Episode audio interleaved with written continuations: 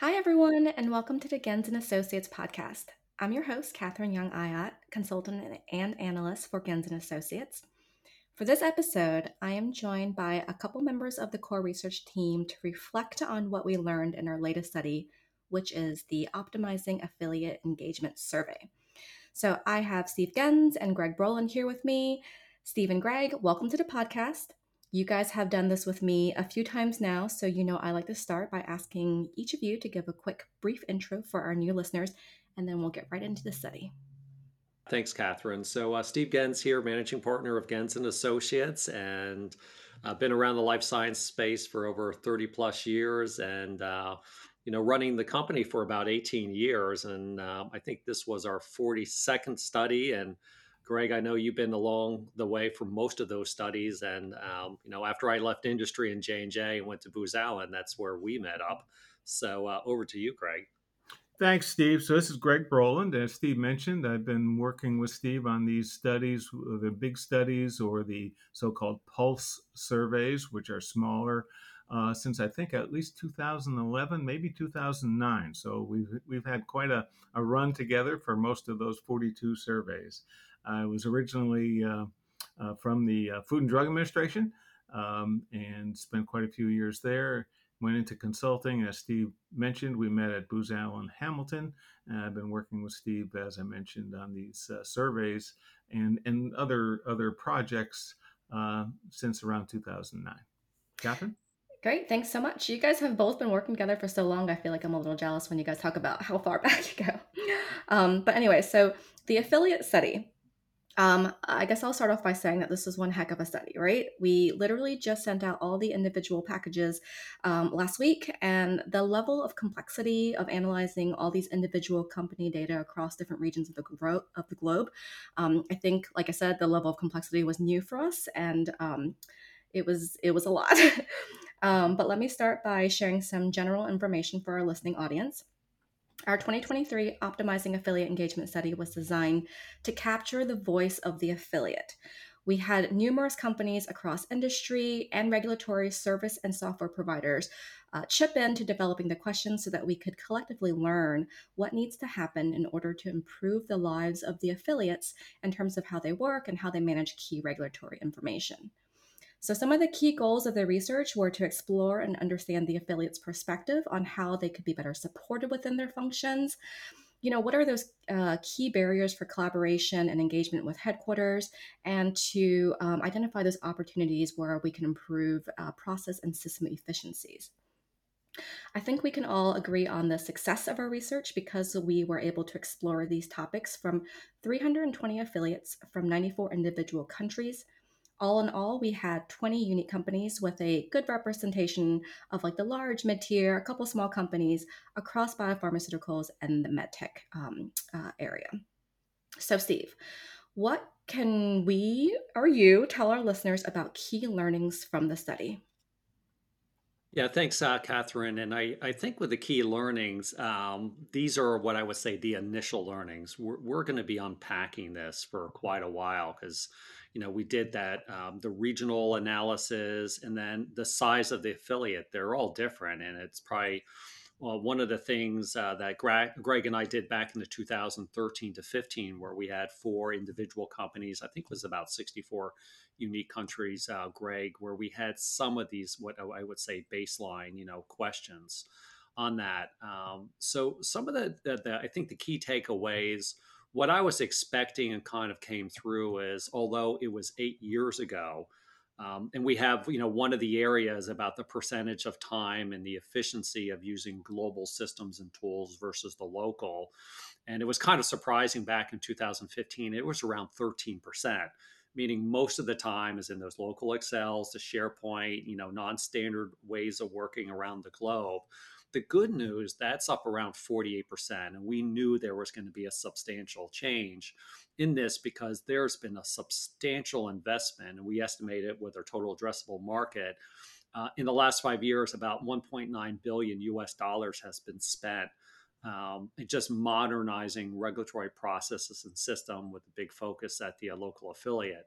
So the fact that it went from 13 to 48% now, about half and half, and local Excels and SharePoints um, they're still going to exist, but they shouldn't be the primary system. So it almost feels like it's it's like the intermission or halftime. There's still a ways to go, but great progress has been made. So I think that's the one, you know, that um, that I was uh, expecting. I think one of the key learnings for me actually came out when we, or many of us, were presenting at the Lorenz conference uh, two weeks ago with some of the uh, kind of preliminary findings and the conversation afterwards one of the ahas was because we said, yeah, there's four subsets in our research. You have the small local affiliate, uh, that's one to four people, say five to eight, I think it was nine to 15 and 16 plus. That a lot of the companies, everybody even tries to include the affiliates, but they tend to be the larger ones. So I think a key learning there was there's not enough representation. And a lot of times, those very small affiliates, they're doing reg affairs, reg ops, maybe a little safety work that that voice really isn't represented well in global systems and processes, and they tend to be uh, the most, um, you know, the highest percentage of users and infrequent users. So that's a you know kind of one that I was expecting, and one uh, that was really really interesting. Um, I can go on and on about this, but uh, Greg, Greg, what were some of your key takeaways from this? Yeah, so I'll just sort of echo what you said. I think my key takeaway is that there is a continued use of local systems in addition to global systems by the affiliates. As you said, um, it's improved in terms of the percentage of time being spent in global uh, versus local. But in a lot of affiliates, it's almost 50 50. And we did a quick, a quick little calculation um, from the 320 affiliates. And it turns out that the average number of tools being used for any given capability is over four. So that means at any given affiliate for, for example, product registration management, they're using uh, on average four different tools. And 91% of those affiliates, again, for product registration management, use the global RIM system, and 86 used 86% used an Excel spreadsheet. Um, so it's interesting, and we don't have to get into it here, but it does raise some concerns about what the true authoritative source is when they're spending that much time managing data in two systems, and are they being efficient, um, or are they are they managing duplicate data uh, across two different systems? Uh, or are they looking at more local information in the Excel versus the global RIM? So there's still a lot of investigation to be done. And as Steve said, we're really starting to unpack some of this data. But that was my initial takeaway is that there's still a large number, a large amount of time being spent in local tools as well as global, even though the global usage has increased. Yeah, I actually I want to throw a little a little bit of what I thought was my key learning from this as well, and then I'll I'll ask you guys a couple questions based on what you said. But for me, you know, we asked a question about um, about you know how involved affiliates are with making decisions about you know system and process changes, you know, training, change management, um, basically about their engagement with headquarters. And I think for me, it was it was kind of confirming and nice to see how um, uh, the percentage of affiliates who are not involved with some of those key um, uh, processes and decision making, but would like to be. So I think that that might be a good sort of um, you know call to action for headquarters to uh, to better engage with their affiliates by including them to um, you know help them make decisions about picking out sort of you know systems and tools and the ch- the changes that they're going to be making along the way. Um, so anyway, so back to um, sort of the key learnings. I mean, you talked about a couple things that you thought were um, expected, um, that you guys expected to see, but anything that surprised you, either of you? Yeah, um, you know, for me um, on this, and I, I guess getting back to your point, uh, Katherine, too, is that you know, it was really clear that um, by the vast majority they want to be more included. But what was really interesting about that, you know, kind of with your performance pyramid, a lot of it was not so much the system; it was more, you know better help with uh, resourcing. If you do process you know redesign or optimization there was a big call to be included in that and decisions about what changes to the system. So it, it was more about things that are on an organizational process layer where they want to be included earlier in so i thought that was kind of interesting um, I, I, have one of the charts up, and the, the thing for me um, that I again was expecting, but part of it was like, wow, and and, and is this a risk concern? Um, is again that that balance of global and local tools. So um, um, the health authority interactions and regulatory intelligence management, those were two out of the nine regulatory activities that we tracked, have a very high degree of local usage. And that kind of makes sense. It's the local health authority interactions, and then at some point they'll put it into the global system. And we all know the regulatory intelligence area is just really immature. The thing that stuck out, and I actually was very surprised, was the low percentage of use with the global. It tends to be the registration system. Some companies have a, a global system just for health authority commitments that, you know, by a factor of greater than two to one, it's, you know, predominantly managed in local regional tools. Uh, with a smaller subset on the commitments. So that's kind of the one one surprise when I looked across the nine regulatory activities. The other thing, when we looked across that region, that if you look at the ratio of time spent in the global, you know, versus the local, you know, the lowest, you know, uh, and, and they were all fairly close to put that, you know, put that in perspective. But the four regions, we had the Americas, so the Western Hemisphere, Asia, Asia Pac, uh, the greater, uh, greater, like an expanded definition of Europe, and Middle East and Africa. And this was based on, I know we had a conversation about that. We coded to United Nations standards but it was the Middle East and Africa that had a better balance of using the global stuff and uh, versus the local. So that was surprising. And Europe was actually um, out of the four, you know, more on local, less on uh, global. So that was kind of surprising from a geographic standpoint of this kind of global system usage. So that kind of stuck out stuck out for me. Um, Greg, Greg, what else stuck out for you?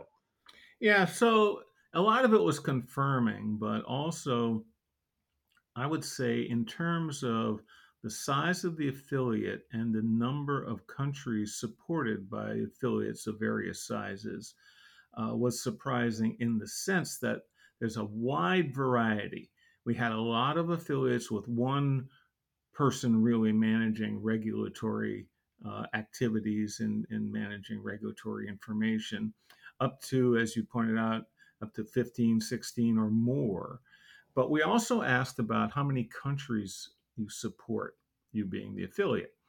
And in a number of instances, it was one country, um, but also it ranged up to three, four, five, or even a region. So they were almost functioning as a hub. Um, so, and I know that's that's the way life really is, but it, it's a cautionary tale in a way that the operating model, the way affiliates interact with headquarters and with their countries varies. So we have to be aware of that when we start looking at conclusions as to what's good for the affiliate and what's not working and not working. And to Steve's point, as we go into this analysis of the data further, we will look at the data based on the cohort that includes small uh, numbers of people and small numbers of countries as opposed to large uh, uh, staffing models and, and many, many different countries being represented. And I assume those groups will kind of be together. But um, it, it is interesting that that's something that I think we'll need to consider as we uh, do more analysis of the data.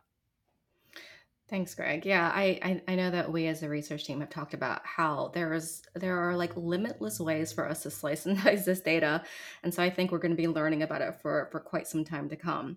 Um, but I wanted to ask you both um, back in and Steve, you touched on this earlier, but back in 2013 and 2015, before I was part of the firm, I know you guys did some studies um, that were similar to this with um, you know with um, I think two or three companies, individual companies, right? Um, so my question is, can you compare and contrast on what you guys found then versus now, and and then based on that information, you know, how are things shifting in this space?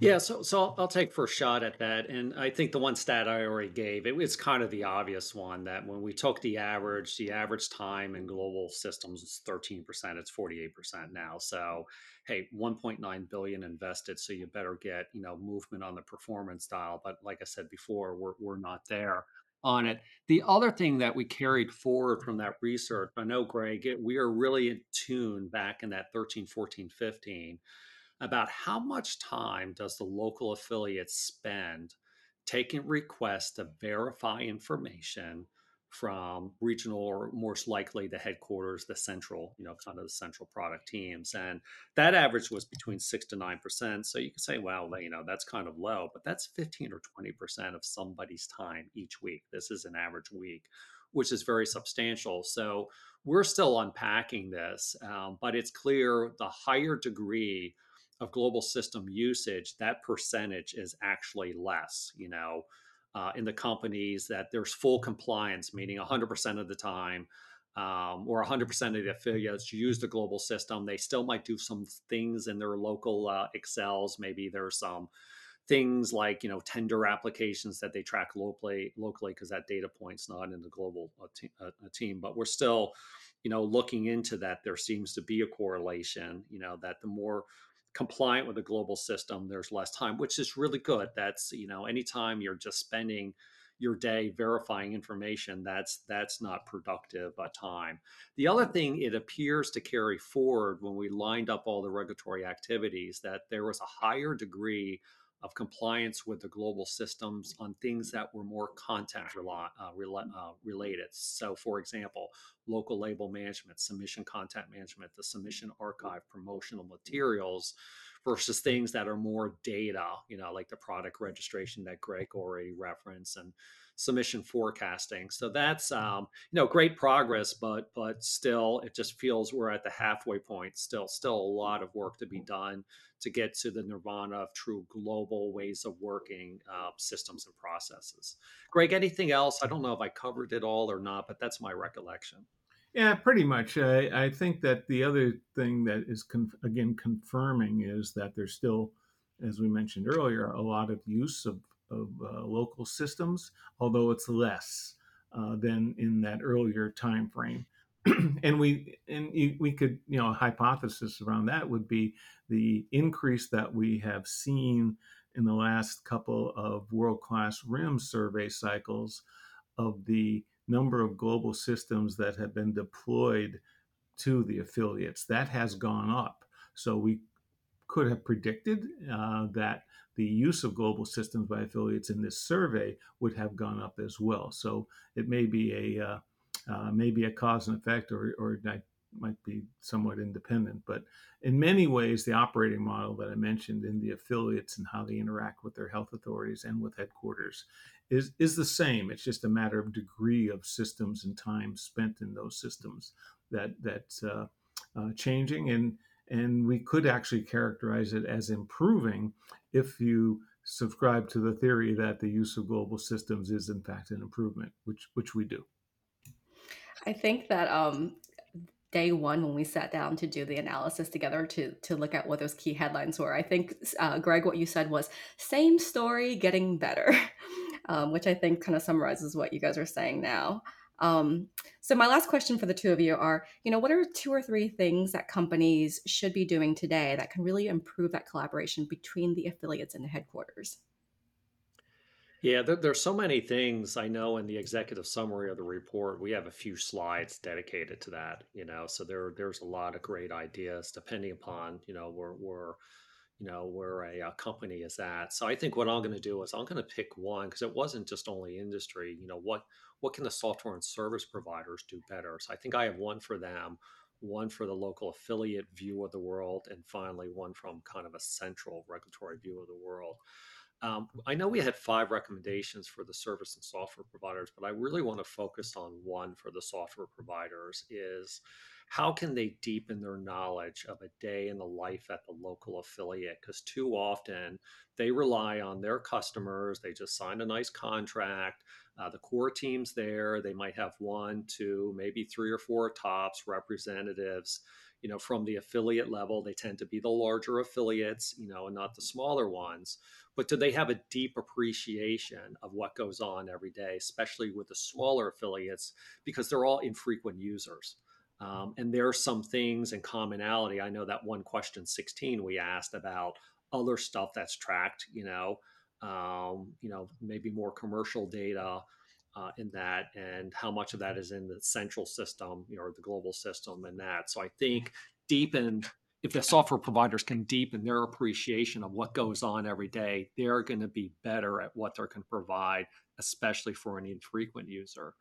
Um, from a local affiliate standpoint, is to better um, better better leverage their regional structures. We call them, you know, feedback loops. We're always talking about feedback loops, but you know, because there's a lot. It's almost for a large multinational, you can't have 150 companies, you know, local operating markets participate in, say, process work, right? So there's always a representation, and that's kind of the dilemma. But it's how that regional structure can get back to the local uh, markets get a get a higher voice from the local markets, although they might not participate directly, but they're representative. But on that feedback loop, come back. Hey, this is what was decided. Some things were brought forward, some things were not, because we all know that if that feedback loop isn't closed, uh, there tends to be more resistance. Well, I told them I wanted this, and they're not delivering it, but they never knew why. Um, and I think from a headquarters standpoint, and Greg, I know you and I, as we work with different software service providers, uh, or all three of us, that message is improve the usability of tools from an infrequent user, not the core everyday user, because that's like 70% of the user population. So, so those are my three uh, choices, Katherine. I don't know what yours are, Greg, if some overlapped or you have some other ones. Yeah, it's a little bit of an overlap. I just picked out one really um, and it's it's the uh, uh, basically having the affiliates um, in the role of stakeholders, right, and and how they can contribute to the various activities around process improvement and system improvement. And I think you mentioned earlier one of our questions in the survey was um, for a series of activities such as requirements analysis, understanding the resources required to care and feed these systems and so forth. Are you involved? Are you not involved, but would you like to be? We're not involved. We don't really care, or we, or we just have no opinion on that answer. And the most common answer at the affiliate level was we're not involved, but we would like to be. And to your point, Steve, they can't all be involved. You can't have 100 affiliates sitting on a um, requirements uh, uh, working group. So you have to have representatives, whether they're regional or you just pick a, a, uh, um, a particular affiliate who can uh, spare the person for the time involved to, to be part of that group.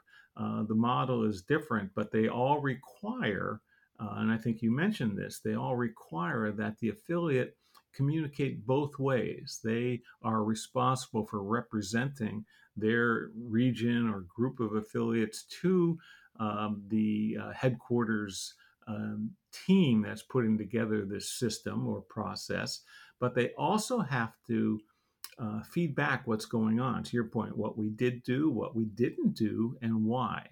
So making sure there's let's just call it stakeholder management, uh, back to those affiliates who are not involved but would like to be, that like to be um, can, in some cases, actually being on the team, but also making sure their voice is heard and they understand uh, what's going on. So those affiliates who are, in fact, uh, sitting on those teams have to be advocates and champions uh, to go forward. So that communication, I think, is really critical to ensure the success of systems.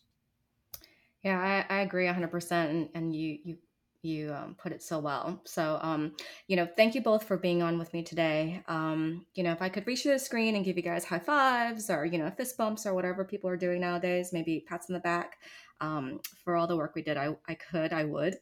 Um, would either of you like to say anything else before I wrap up with some useful information for our listeners?